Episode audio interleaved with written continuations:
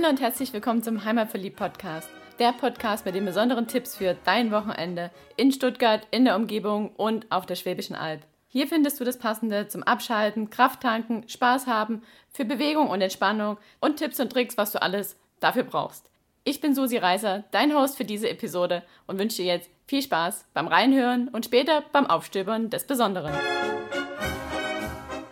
Die Podcast-Episode 144 nehme ich wieder aus dem Busle aus. Doch diesmal habe ich keinen Interviewgast und ich habe auch kein super duper Thema für dich vorbereitet, sondern ich möchte in dieser Podcast-Episode mal wieder einen Blick hinter die Kulissen geben. Denn es ist in der Zwischenzeit doch bei uns einiges passiert. Wir sind nicht nur als die Podcaster unterwegs und wenn du uns auf Social Media folgst, dann wirst du auch gesehen haben, dass wir aktuell an zwei Buchprojekten arbeiten, die nächstes Jahr im Frühjahr erscheinen sollen.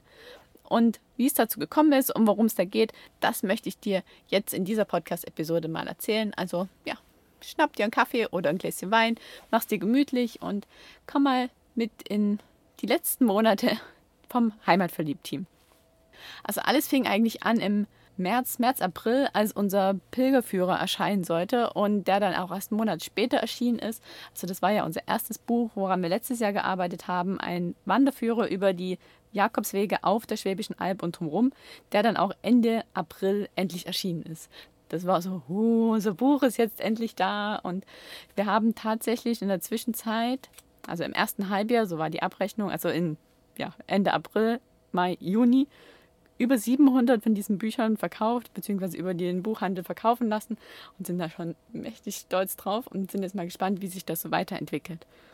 Aber das erste Buch war gerade so auf dem Markt und dann bekam ich einen Anruf vom Bruckmann Verlag selbst. Also der Pilgerführer ist ja im J. Berg Verlag erschienen. Der J. Berg Verlag gehört zum Bruckmann Verlag und somit war da der Kontakt da und die Projektleiterin von diesem Pilgerführer hatte sich auch schon vom Monaten in unseren Newsletter eingetragen und wusste so, was wir tun. Also wusste auch, dass wir viel mit dem Wohnmobil unterwegs sind und dass wir halt gern wandern und die Schwäbische Alb erkunden und auch ganz gut kennen. Und das muss sie einer Kollegin gesteckt haben, denn diese besagte Kollegin rief mich dann an und meinte, sie wären auf der Suche nach einem Autor für einen Reiseführer für Wohnmobilisten auf der Schwäbischen Alb mit dem Titel Wochenend und Wohnmobil, kleine Auszeiten auf der Schwäbischen Alb. Und da haben sie an uns gedacht.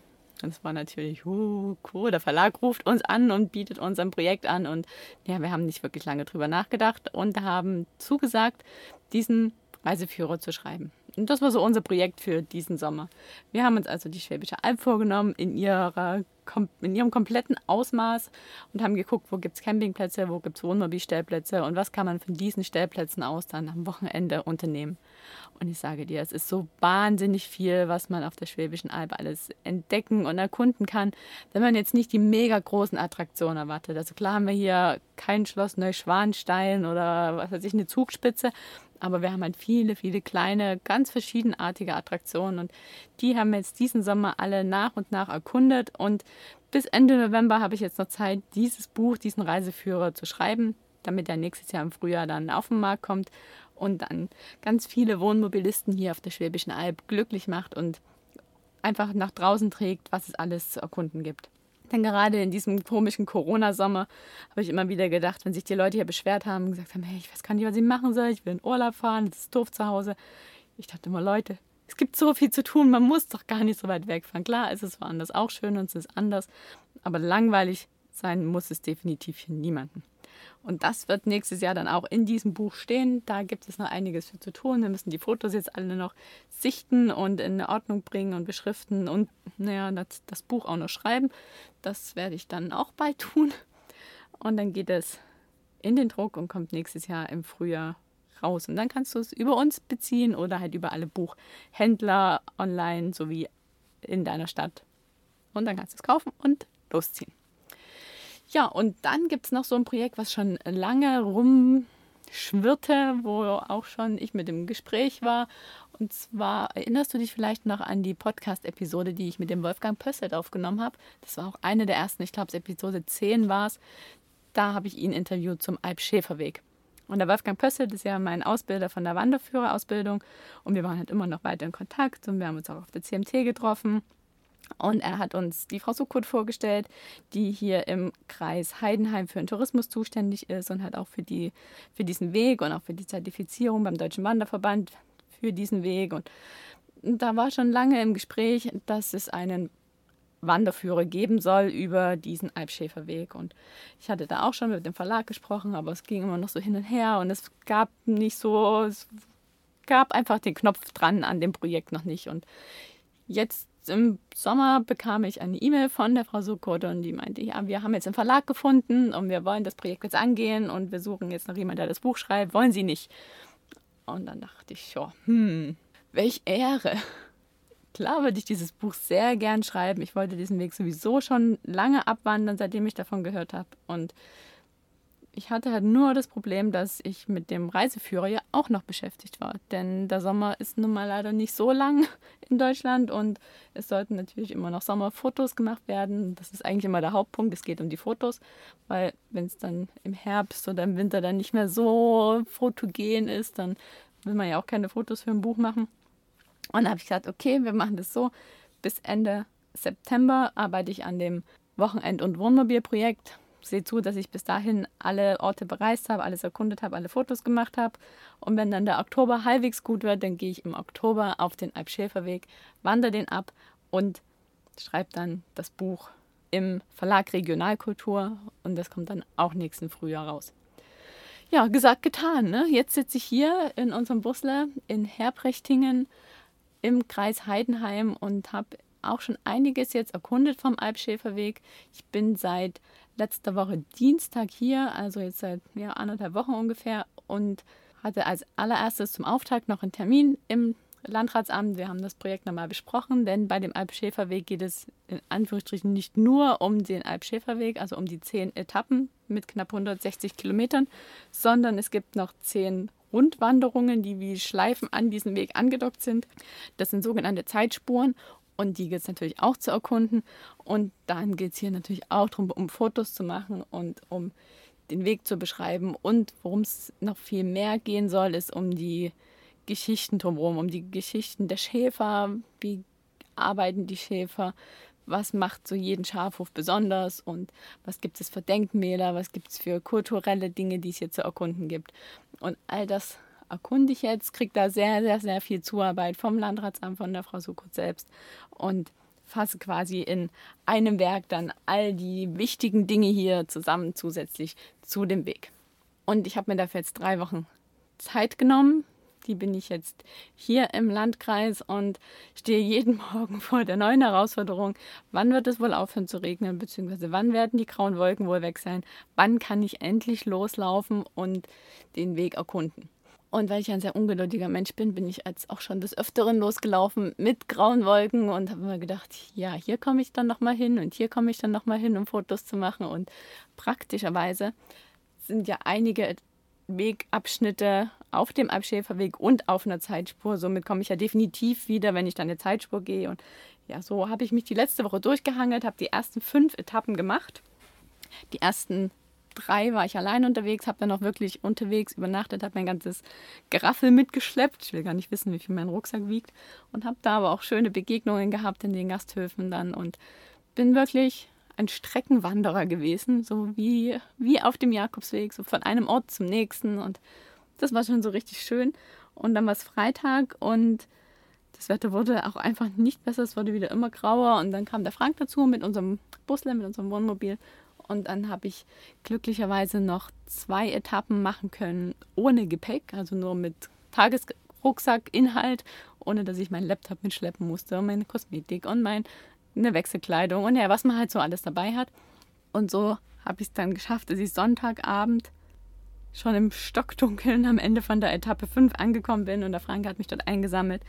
Und dann haben wir es so gemacht, dass er mir das Busle jetzt da gelassen hat und ich gesagt habe, okay, wenn dieses Wetter so unbeständig ist, dann bleibe ich jetzt hier im Busler, arbeite von da aus und sobald die Sonne rauskommt, dann gehe ich auf irgendeine Zeitspur, was halt praktisch ist, weil es Rundwanderungen sind. Ich muss nicht in irgendwelchen Pensionen rumlungern und warten, bis es halbwegs was taugt, das Wetter, weil dieses Warten, das ist halt einfach nicht so meins. Und so bin ich jetzt hier und sobald die Sonne rauskommt, ziehe ich die Wanderschuhe an und düse los, erkunde eine Zeitspur, komme wieder zurück und guckt, was ich als nächstes machen kann. Also wirklich ganz individuell und flexibel und hoffe, dass ich dann nächste Woche die restlichen fünf Etappen des Alp-Schäferwegs noch machen kann, also quasi weiter auf Strecke gehen kann. Aktuell sieht so aus, als würde es zeitlich ein bisschen eng werden, aber ja, irgendwie werden wir es hinkriegen. Es wird halt viele schöne Herbstbilder geben mit schönen bunten Bäumen. Was allerdings wir nicht bedacht haben, und das wurde mir jetzt erst unterwegs bewusst, ist, dass zwar im Herbst die Bäume schön bunt sind und das ist ja auch alles gut, aber es gibt sehr viel Landwirtschaft hier auf der Ostalb im Kreis Heidenheim und all die Felder, die bestimmt im Sommer schön entweder blühen oder grün sind, sind halt jetzt braun. Und da macht auch Sonnenschein die Sache nicht besser, weil abgeerntete Felder sind halt leider abgeerntet.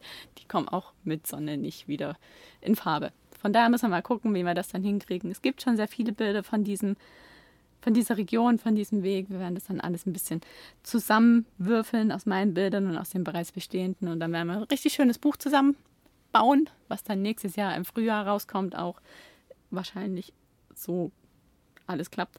Und dann kann nächstes Jahr die Wandersaison damit starten, dass die Leute mit diesem Wanderführer loslaufen. Und der Alpschäferweg ist wirklich ein, ein sehr, sehr schöner Naturweg das ist ja auch ein vom Deutschen Wanderverband zertifizierter Qualitätswanderweg. Das heißt, es geht viel über naturnahe Wege, ganz wenig durch Ortschaften, ganz wenig auf Asphalt, ganz wenig durch Städte an Straßen entlang. Also auch Autos sieht man sehr wenig. Und wenn man mal auf einmal auf eine Straße stößt, so, wow, Autos.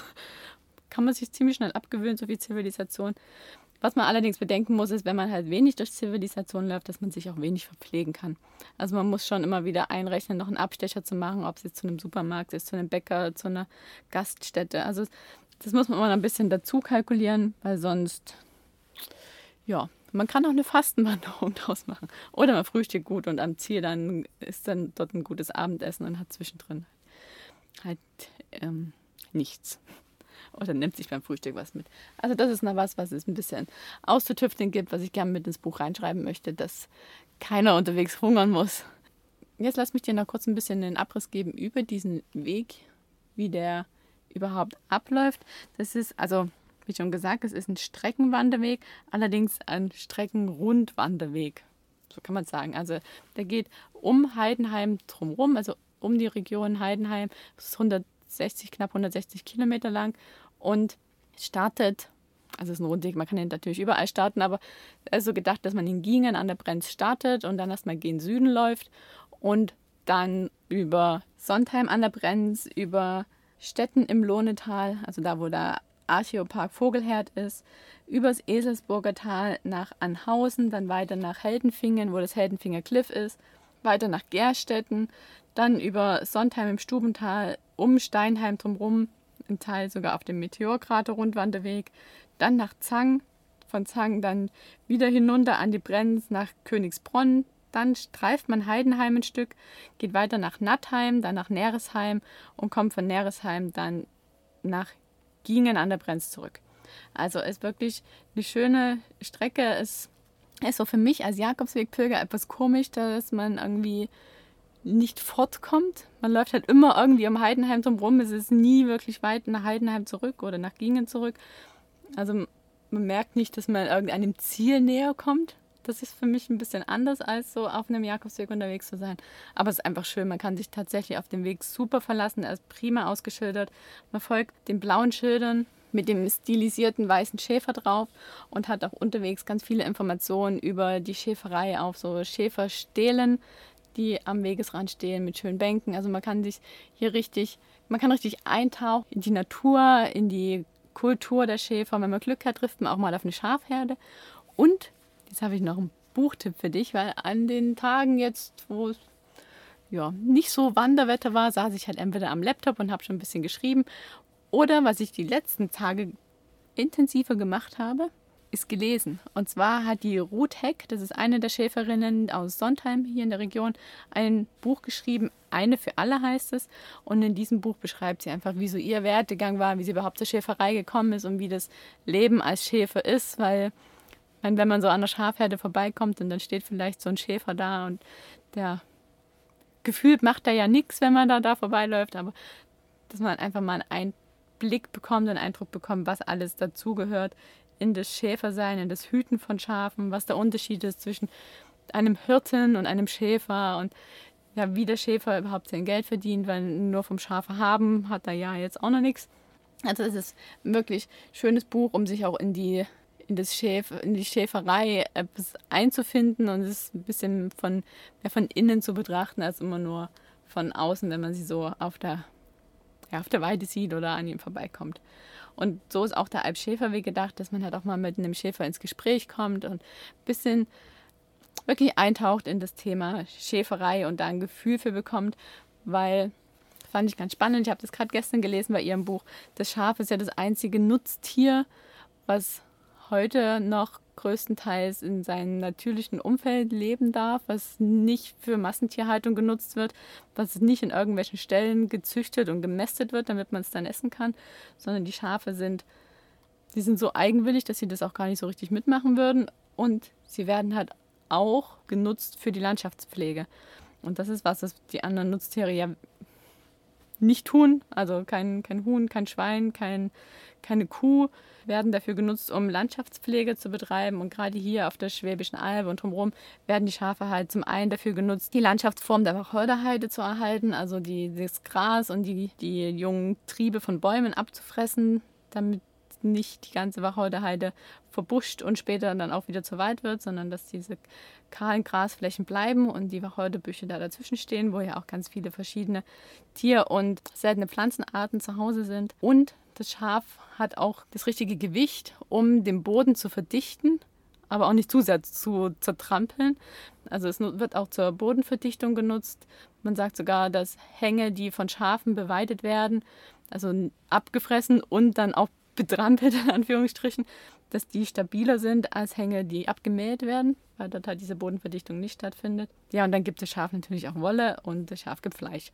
Also es ist ein, ein Allround-Nutztier. Welches Tier kann das schon sonst so? Und darum ist es auch so wichtig, dass wenn man hier jetzt in der Region unterwegs ist und man geht in ein Restaurant oder man kommt an so einem Schafhof vorbei, gerade der Schafhof Smetana in Steinheim, der hat auch einen Hofladen und verkauft dort das Fleisch und verkauft Wurst und dass man das halt auch kauft und konsumiert. Also wenn du Fleisch isst, dann kauf bitte das Fleisch aus der Region, kauf das Fleisch, wo du weißt, wo es herkommt und auch wo du weißt, wie die Tiere gehalten wurden, wie die aufgezogen wurden, wie die gelebt haben. Und es, es muss ein Kreislauf sein. Es kann nicht sein, dass es nur Schäfer mit, mit Herden gibt und die nur für die Landschaftspflege zuständig sind und nur für die Bodenverdichtung und nur für die Erhaltung der Wacholderheiden und wegen mir auch noch für, das, für die Wolle.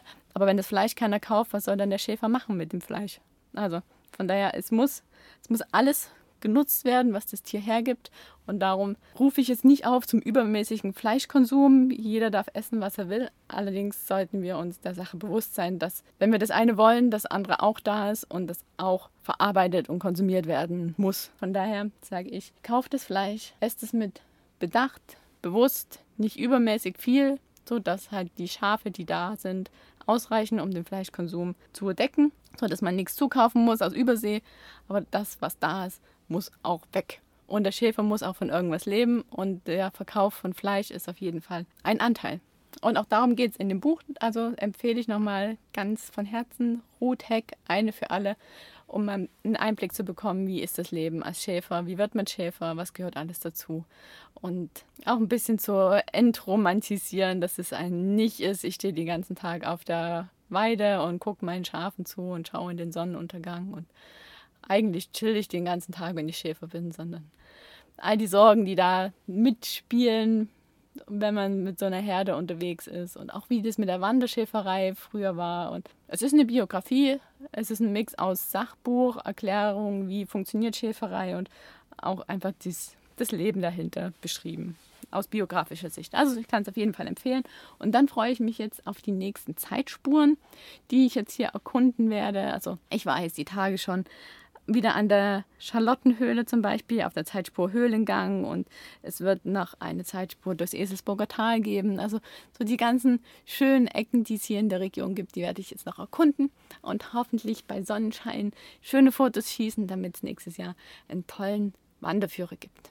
Und dann schauen wir mal, was es so an weiteren Buchprojekten geben wird. Jetzt nach bald drei Büchern, finde ich, kann man sich ja schon Autorin oder Autorin-Ehepaar nennen, wie es die Stuttgarter Zeitung geschrieben hatte.